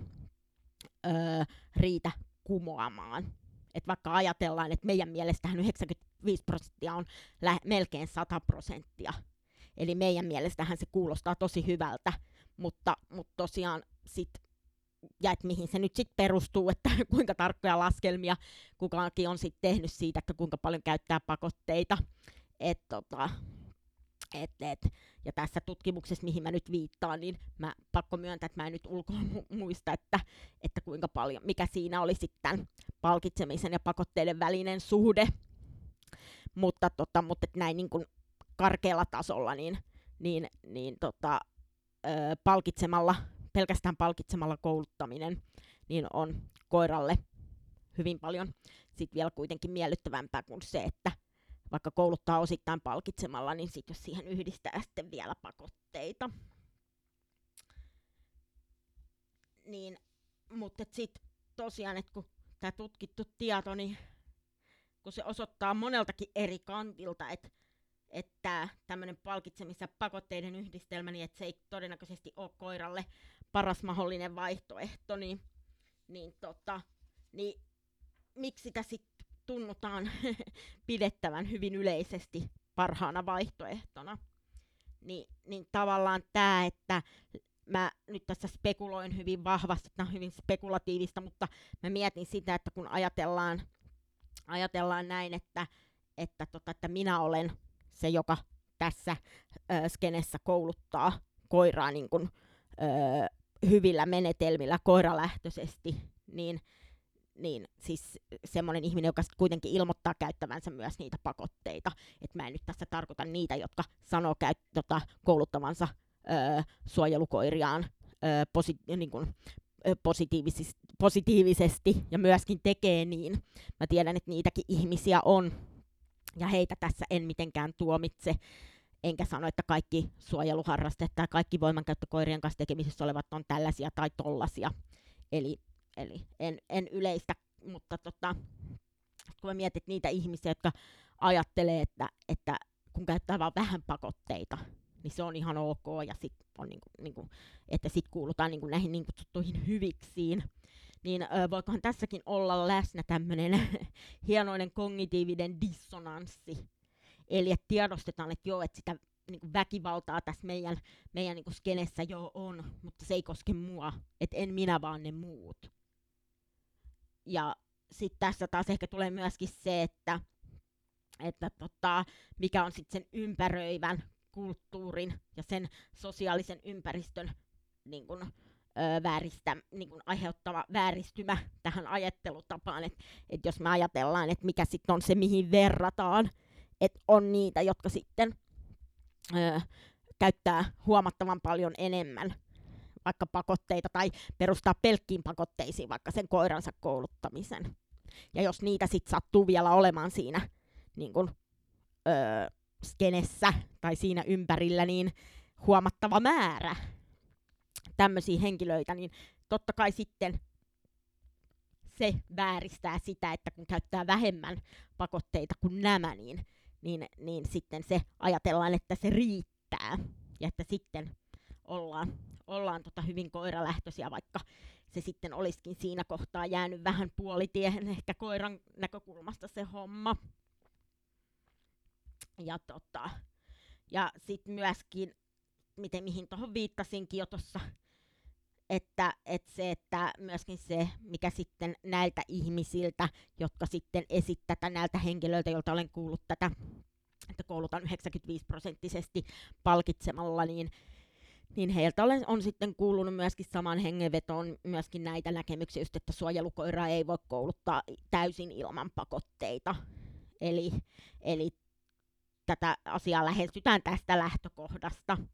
Eli, eli että ajatellaan, että pakotte, ilman pakotteita ei voi kouluttaa, niin silloinhan tavoite ei ole päästä täysin eroon pakotteista ja niiden käytöstä, vaan käyttää niin vähän pakotteita kuin mahdollista. Eli että sitä ajatellaan, että mitä vähemmän niitä pakotteita käyttää, niin sen parempi. Mutta sitä ei ajatella edes periaatteessa vaihtoehtona, että niitä pakotteita ei niin kuin siinä kouluttamisessa käytettäisi ollenkaan. Ja sitten mulla niin kuin tavallaan tässä herää myös semmoinen kysymys, että, että tavallaan, että kun kaikki ihmiset, tai siis, val- no tämä on nyt taas mun mutua,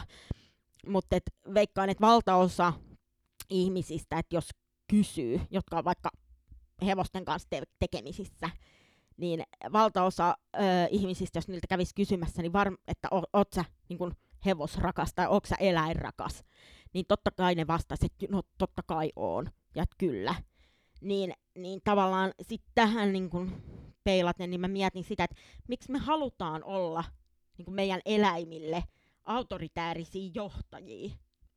eikä niin tämmöisiä lempeästi ohjaavia ja opastavia kumppaneita. Ja tähän mä mietin just sitä, että mä tosi just osallistuin ö, huippuammattilaisen ö, tota, ö,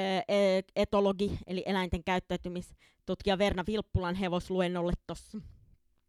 just tovi sitten, ja hän sitten, Verna, toi tuolla luennolla esille tosiaan tämmöisen, että, että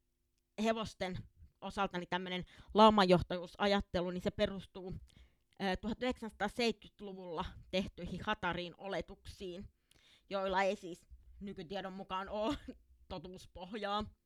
Ja sitten taas koirien laumajohtajuusteoria ää, taas pohjaa sitten sitten virheelliseksi osoittautuneisiin 1930- ja 40-luvulla tehtyihin havaintoihin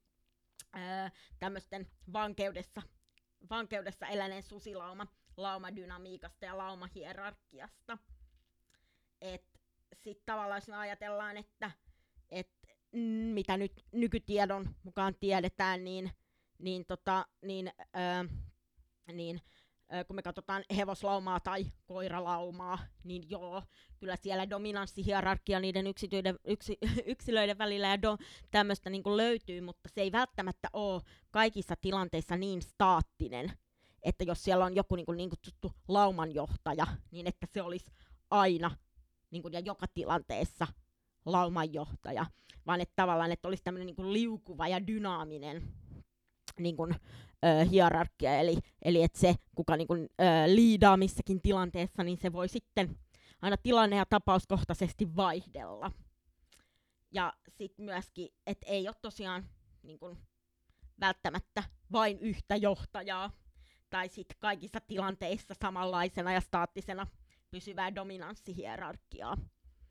Eli, eli tota, Ja sitten kun me mietitään sitä, että joo, nyt me puhutaan siitä, että niin kuin tavallaan tämmöisestä niin kuin, ö, lajin sisäisestä ö, niin kuin lauman muodostuksesta ja siitä ö, niin kuin, ö, sosiaalisesta ö, käyttäytymisestä ja laumadynamiikasta, että se on yksi asia, että miten, miten tota, ö, tota, eläimet käyttäytyvät keskenään lajitovereiden kesken. Mutta sitten se on toinen asia, että kun me lähdetään niinku yleistään, että me todetaan, että hahaa, että noin nyt tuossa tuossa on selkeästi niin kuin hevoslaumassa hierarkiaa havaittavissa noiden yksilöiden välillä, ja toi toinen dominoi tota toista nyt tuossa. Niin sitten se on niin kuin yksi kanssa juttu, että voidaanko me niin kuin ajatella, että me voitaisiin ottaa sen koiran tai hevosen silmissä niin kuin lajitoverin rooli,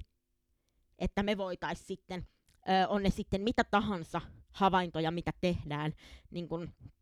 ö, vaikka hevos- tai koiralauman käyttäytymisestä, niin voidaanko me yleistää sitten näitä ajatuksia koskemaan myös ihmisen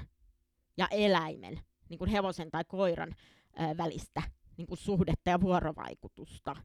Niin se on sitten ihan asia erikseen, että se mikä niin kuin lajin sisällä pätee, niin päteekö se sitten lajien välillä. Niin tästä ei ole niin kuin minkäänlaista tutkimusnäyttöä eikä minkälaista, minkälaisia tota, todisteita sillä saralla, että koira muodostaisi omasta mielestään lauman ihmisen kanssa tai rinnastaisi ö, ihmisen lajitoveriinsa. Että tota, et näin ainakin olen käsittänyt, että siitä ei ole. Et ja jos mulla on vanhentunutta tietoa, niin niin laittakaa mulle viestiä ja oikaskaa, mutta että mä elän nyt tällä hetkellä siinä käsityksessä, että siitä ei ole näyttöä, että koira muodostaisi ihmisen kanssa tai laumautuisi ihmisen kanssa. Ja sitten hevosten osalta taas niin tutkimuksissa on saatu viitteitä muun muassa siitä, että et hevosten, välis, hevosten välisen sosiaalisen kanssakäymisen lainalaisuudet, niin ne ei mitä suuremmalla todennäköisyydelläkään niin päde ihmisen ja hevosen välisessä vuorovaikutuksessa. Eli tästä voidaan vetää siis johtopäätös, että ihminen ei siis todennäköisestikään voi toimia lauman johtajana sen enempää hevoselle kuin koirallekaan.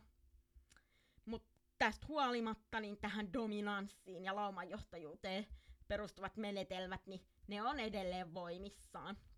Ja niiden asemaa ää, vaikut, näyttää olevan tosi vaikea horjuttaa.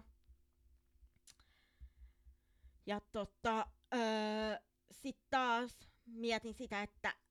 miksi sit näissä vanhentuneissa käsityksissä ja perinteisissä menetelmissä halutaan sitten py- itsepintaisesti pysyä, niin se on varmaan osa syy mahdollisesti se, että ihmisen kannalta niin se on kaikista helpoin ja yksinkertaisin ratkaisu. Et tota, öö, mun teoria on, että et tota, et vaikka näillä 1900-luvun puolivälin molemmin puolin esitettyillä ajatuksilla ää, niin kuin hevosten ja koirien niin kuin dominanssihierarkiasta ja laumanjohtajuudesta, niin, niin vaikka niillä on varmasti ollut suuri rooli siihen, että mikä niin kuin, ää, laumanjohtajuusteorian ja dominanssihierarkiateorian ja tämmöisten niin kuin, asema on ää, tänä päivänä, niin mun mutu on, että niillä ei välttämättä olisi näillä yksittäisillä tutkimuksilla niin kun, tai muutamalla, tu, muutaman tutkimuksen sarjalla, mitä nyt on, onkaan esimerkiksi noita vankeudessa eläneitä susia 30-40-luvulla tutkittu, niin mä veikkaan, että niillä ei välttämättä olisi ollut niin suurta vaikutusta meidän ajatusmaailmaan, elleivät, ellei ne olisi vahvistaneet ja myötälleet niitä ajatuksia ja asenteita, joita me ollaan kannettu meidän kulttuuriperimässämme jo niin vuosisatojen tai jopa vuosituhansien ajan. Eli että nehän on ollut käytännössä sit linjassa, linjassa sen kanssa, mitä on ajateltu sitten jo tota, kauan aikaa sitten. Ja sitten mä taas mietin sitä, että et niin kun, ö, kun tämä keskusteluilmapiiri on niin polarisoitunutta, niin niin tavallaan, että jos palkitsemalla, perustu, äh, palkitsemalla kouluttavia ihmisiä, niin pidetäänkin sitten ihme hippihihuleina, jotka vaan pilaa eläimensä, niin, niin onko nämä sitten nämä kurittamalla ja pakottamalla eläimiä kouluttavat ihmiset sitten taas puolestaan julmia ja sadistisia eläinrääkkäjiä? niin tota, joo, varmasti mahtuu sellaisiakin tota, sinne joukkoon, mutta mä uskon, että valtaosa heistä kuitenkin ajattelee toimivansa eläimensä parhaaksi. Et kun kuulee monesti just sanottavan, että, että koira tai hevonen niin tuntee olonsa turvalliseksi ja voi rentoutua, kun se tietää paikkansa laumajärjestyksessä ja että eläin tarvitsee jämäkkää johtajaa, jotta se voi rentoutua ja tuntee olonsa turvalliseksi, niin, niin, niin jos asian kääntää näin päin, niin senhän voi totta kai nähdä jopa hyvänä asiana tai suorastaan palveluksena sille eläimelle, vaikka se on sitten totta kai aivan eri asia, että onko tämä tää tota, ihmisen toimiminen niin kutsuttuna laumanjohtajana, niin sitten eläimen näkökulmasta tarkasteltuna oikeasti palvelus vai enemmänkin suuri karhun palvelus. Mutta sitten taas, että miten tällaisen ihmisen kanssa sitten pitäisi keskustella. Ja kun tuntuu itsellä on ainakin tullut hirveän ö, vahvasti semmoinen fiilis, että jos lähtee keskustelemaan näistä vaikka hevosten koulutusmenetelmistä, niin sitten kun itse on tämmöinen niin kutsuttu ö, namittaja, ö, naksuttaja, ö, naki, nakin syöttäjä, ö, hihuli, hippi, ö, kukkahattu, mitä näitä nyt onkaan, niin, niin on tavallaan lähteä siihen vähän niin kuin altavastaajan asemasta siihen keskusteluun,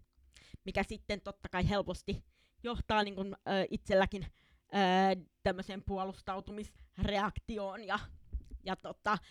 mikä sitten osaltaan taas helposti lipsuu siihen vastakkainasetteluun.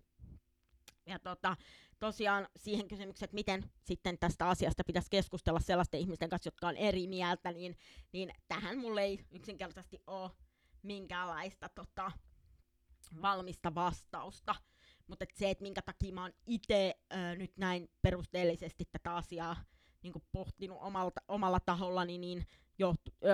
niin johtuu siitä, että mä mi, niin kun, mietin ja ö, toivon, että se, että edes yrittää ymmärtää niin kun, ö, niitä syitä ö, niin kun eri tavalla niin tai eri mieltä ö, asiasta olevien ihmisten niin kun, näkemysten ja ö, puheiden ja toimintatapojen taustalla, niin että se auttaisi minua myöskin suhtautumaan ö, niin kun, ja ymmärtämään niin kun, ja suhtautumaan myöskin sitten näihin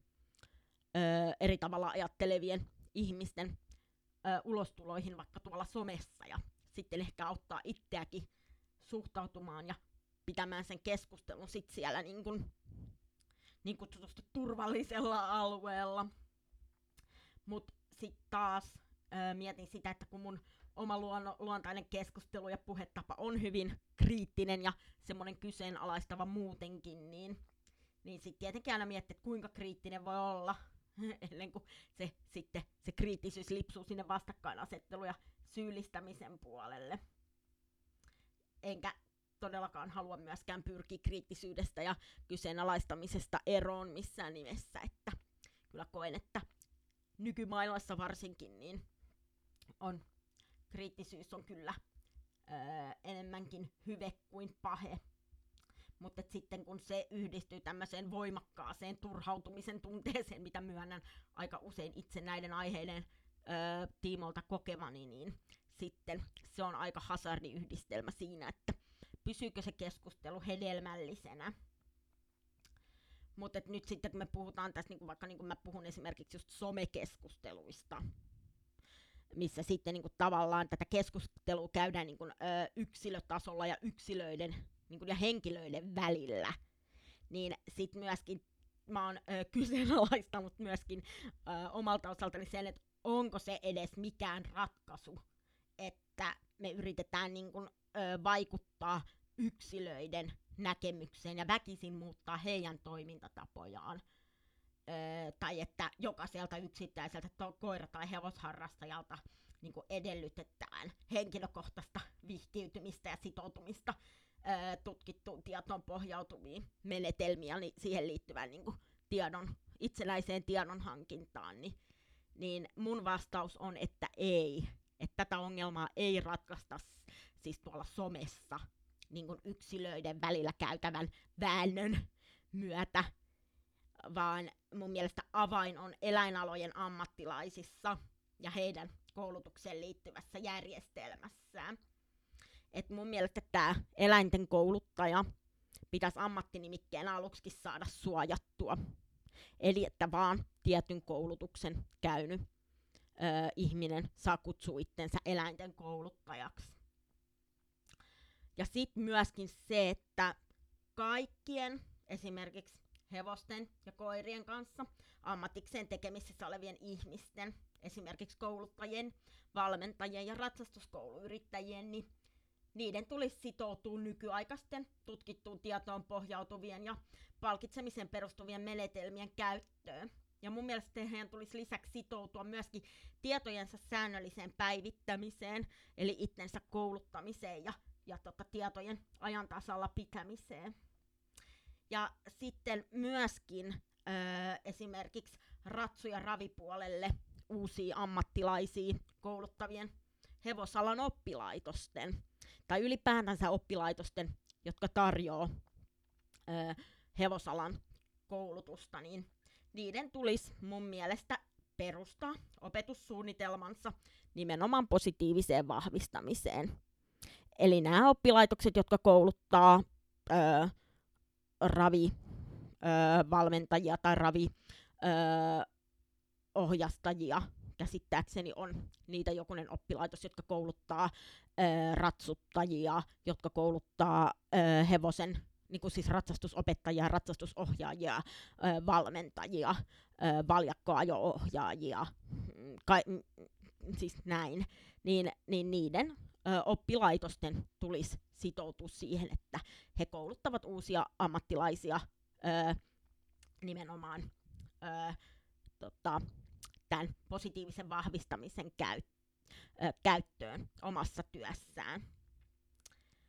Koska mä koen, että näiden jo alalla olevien ammattilaisten ja myöskin tulevia ammattilaisia kouluttavien tahojen kautta niin tätä tutkittua tietoa ja ennen kaikkea tähän tutkittuun tietoon perustuvaa käytännön tietotaitoa ja niihin liittyviä toimintatapoja, niin niitä voitaisiin siirtää myös yksittäisten eläinharrastajien elämään ja arkeen. Eli, eli sen sijaan, että me vaaditaan joka ikistä koira- ja hevosharrastajaa kahlaan näitä vaikeaselkoisia ja vaikeita tutkimusartikkeleja läpi ja tekemään itse kaiken työn, missä mä näen myös sit sen riskin, että, että myöskin, että kun mun mielestä sekään ei ole ihan fine, että, että sitten lähdetään tekemään ö, kukin tahollaan mielivaltaisesti tulkintoja siitä tieteellisestä tutkimus, tutkimusmateriaalista, että mun mielestä olisi tärkeää, että olisi ne ö, avainhenkilöt, jotka on oikeasti tähän asiaan perehtynyt sekä teoria- että käytännön tasolla, ja he voisivat sitten ammattinsa puolesta siirtää tätä osaamistaan eteenpäin. Ja nimenomaan, että nämä ammattilaiset, että koska nythän tämä eläinala on niin kuin esimerkiksi eläinten kouluttajien osalta tosi villi, eli se, että kuka tahansa voi kutsua itseään ammattilaiseksi tai eläinten kouluttajaksi ilman mitään niin kuin vakuutta siitä, että mikä hänen tietota, niin kuin osaamisensa taso on ja mistä se osaaminen on hankittu. niin tavallaan se, että sitten myöskin ne, jotka kutsu sitten niin ammattilaisiksi voisi toimia sellaisena niin kuin ammat, ammattilaisina, niin, niin, niin he olisivat sitten myöskin ö, sidottuja sit siihen tiettyyn koulutusjärjestelmään ja myöskin tiettyjen menetelmien käyttöön ja ö, niihin liittyvien käytäntöjen eteenpäin opettamiseen. Et, et mun mielestä ei tosiaan ole realistista, että ihmisiä vastuutetaan yksilötasolla. Et tota, ö, ja myöskin, jos me ajatellaan, mä yritän asettua tämmöisen ihmisen nahkaan, ö, jolla on, on tota, hyvin vahvasti nämä perinteiset ö, menetelmät käytössä. Ja sitten niinku isketään joku hirveä nivaska, että lue siitä tutkimustietoa. Niin ö, ajatus tämmöisen vaikeaselkoisen tutkimustiedon ö, tota, ö, tuskallisesta läpikahlaamisesta, niin se ei varmastikaan tunnu hirveän houkuttelevalta. Varsinkaan vaihto, vaihtoehtona on pysy tota, pysyä tämmöisissä vanhoissa ja perinteisissä ja niin kutsutusti omasta mielestään hyvi, hyviksi havaituissa, lainausmerkeissä hyviksi havaituissa menetelmissä. Ja sitten kun näissä perinteisissä vanhoissa menetelmissä on se, että ne on usein myöskin iskostettu niin kuin vuosien saatossa tosi syvälle ihmisen selkärankaan, mahdollisesti jo lapsena.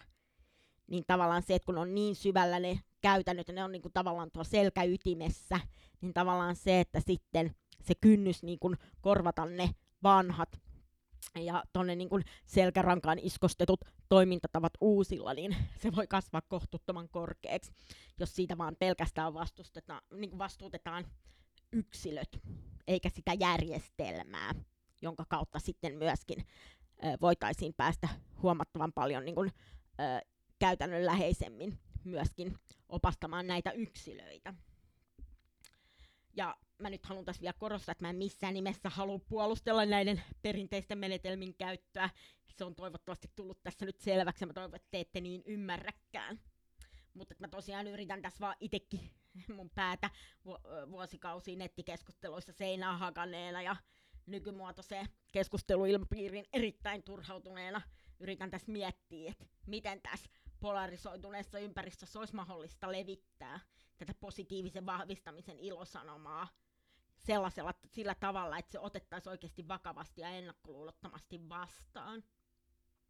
Niin mä koen, että tutkittu tieto ja tutkijoiden, tieteentekijöiden tuottama öö, usein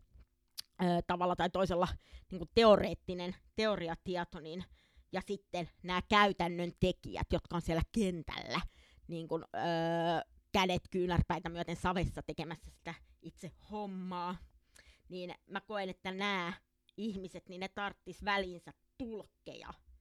Eli just heitä, jotka tois tätä tutkittua tietoa kaikkien ulottuville mahdollisimman helposti lähestyttävässä ja käytännöllisessä muodossa. Ja mähän en itse ole siis missään määrin ammattieläinten kouluttaja, eli mä en voi siinä mielessä niin kuin lähteä sooloille ja neuvoa yhtään ketään niin kuin käytännössä. Mutta ainoa mitä mä voin tehdä on yrittää kantaa mun oma pikkukorteni tähän kekoon tutkitun tiedon popularisoinnissa, eli niin kutsutussa yleistajuistamisessa. Mutta että mä koen, että, että myöskin tarvittaisiin hyvin suurta niin kun, järjestelmätason ja rakenteellista uudistusta ö, koko tähän eläinten ö, kouluttamis- ja eläinten, niin kun, eläimiin liittymien ammattien ja siihen liittyvän koulutusjärjestelmän ja ammattinimikkeiden ö, osalta tarvittaisiin hyvin mullistavia uudistuksia, että siihen oikeasti tota, päästäisiin siitä ö, yksilötasolla käytävästä someväännöstä, joka niin kun, kiertää kehää ties kuinka monetta vuotta, ja ikinä ei päästä mihinkään ö, lopputulokseen, niin, niin itse toivoisin, että mitä enemmän, että nyt al- tämä tieto tästä karttuu, ja nyt sitä alkaa olla oikeasti jo sen verran. Ja myöskin tavallaan tämä niin eläimiin liittyvien niin kuin ammatti, ammatin harjoittamisen, ammattikuntien, ä, ammattiliiketoiminnan ä, ja myöskin niin kuin tämmöisen niin kuin harrastustoiminnan, niin tämä sosiaalinen lisenssi, eli yhteiskunnallinen hyväksyttävyys, niin niin se on myöskin tässä nyt sitten semmoinen kysymys, että kun se on ollut tässä nyt tapetilla, siis sekä koirien että hevosten osalta, että, että tota, niin, niin, ja sitä on myöskin, ei voi pitää itsestäänselvyytenä, että tietyt niin kuin, ä, eläin, eläimiin liittyvät harrastukset tai ä, liiketoiminnan muodot, että ne voi jatkuu ä, tulevaisuudessa nykyisellään. Niin tavallaan se on myöskin yksi semmoinen, että, että jos halutaan säilyttää se sosiaalinen lisenssi, eli se toiminta yhteiskunnallisesti hyväksyttävänä, niin, niin silloin ö, se vaatii sitä, että pitää olla niin kun, ö, siellä myös niin kun yksilötasoa niin kun laajemmissa konteksteissa pitää olla halua niin kun, muutokseen. Et, tota, se pätee sekä koira- että hevospuolelle muun muassa, että, että, tota, ja että mitä enemmän käytetään käy, tai käydään julkista keskustelua, ei vaan somessa, vaan myös ihan sitten tuolla mediassa niin, tai medioissa, niin sitä, sitä ö, selvemmäksi myöskin tulee, että, että tota, varmasti jotain muutoksia täytyy tehdä ihan jo rakenteellisella tasolla, että me saadaan toiminnasta oikeasti öö, eläinlähtöistä ja myöskin nämä nykyiset niin kutsutut perinteiset ja eläimen kannalta ei välttämättä parhaat mahdolliset koulutus- ja käsittelytavat, niin että me saadaan ihmisten mielissä ne korvattua ö, oikeasti eläinlähtöisillä tavoilla. Niin toivon ja uskon, ö, ainakin haluan uskoa, yritän säilyttää optimismini rippeet, että se olisi oikeasti mahdollista. Ei ehkä ihan tänään tai huomenna, mutta toivon mukaan lähitulevaisuudessa. Mutta joo, tässä nyt varmaan tällä kertaa kaikki, mitä, mitä mulla on tästä asiasta sanottavaa. Että ei mulla tässä muuta kuin, että muuta kuin ensi jaksoon. Moi moi!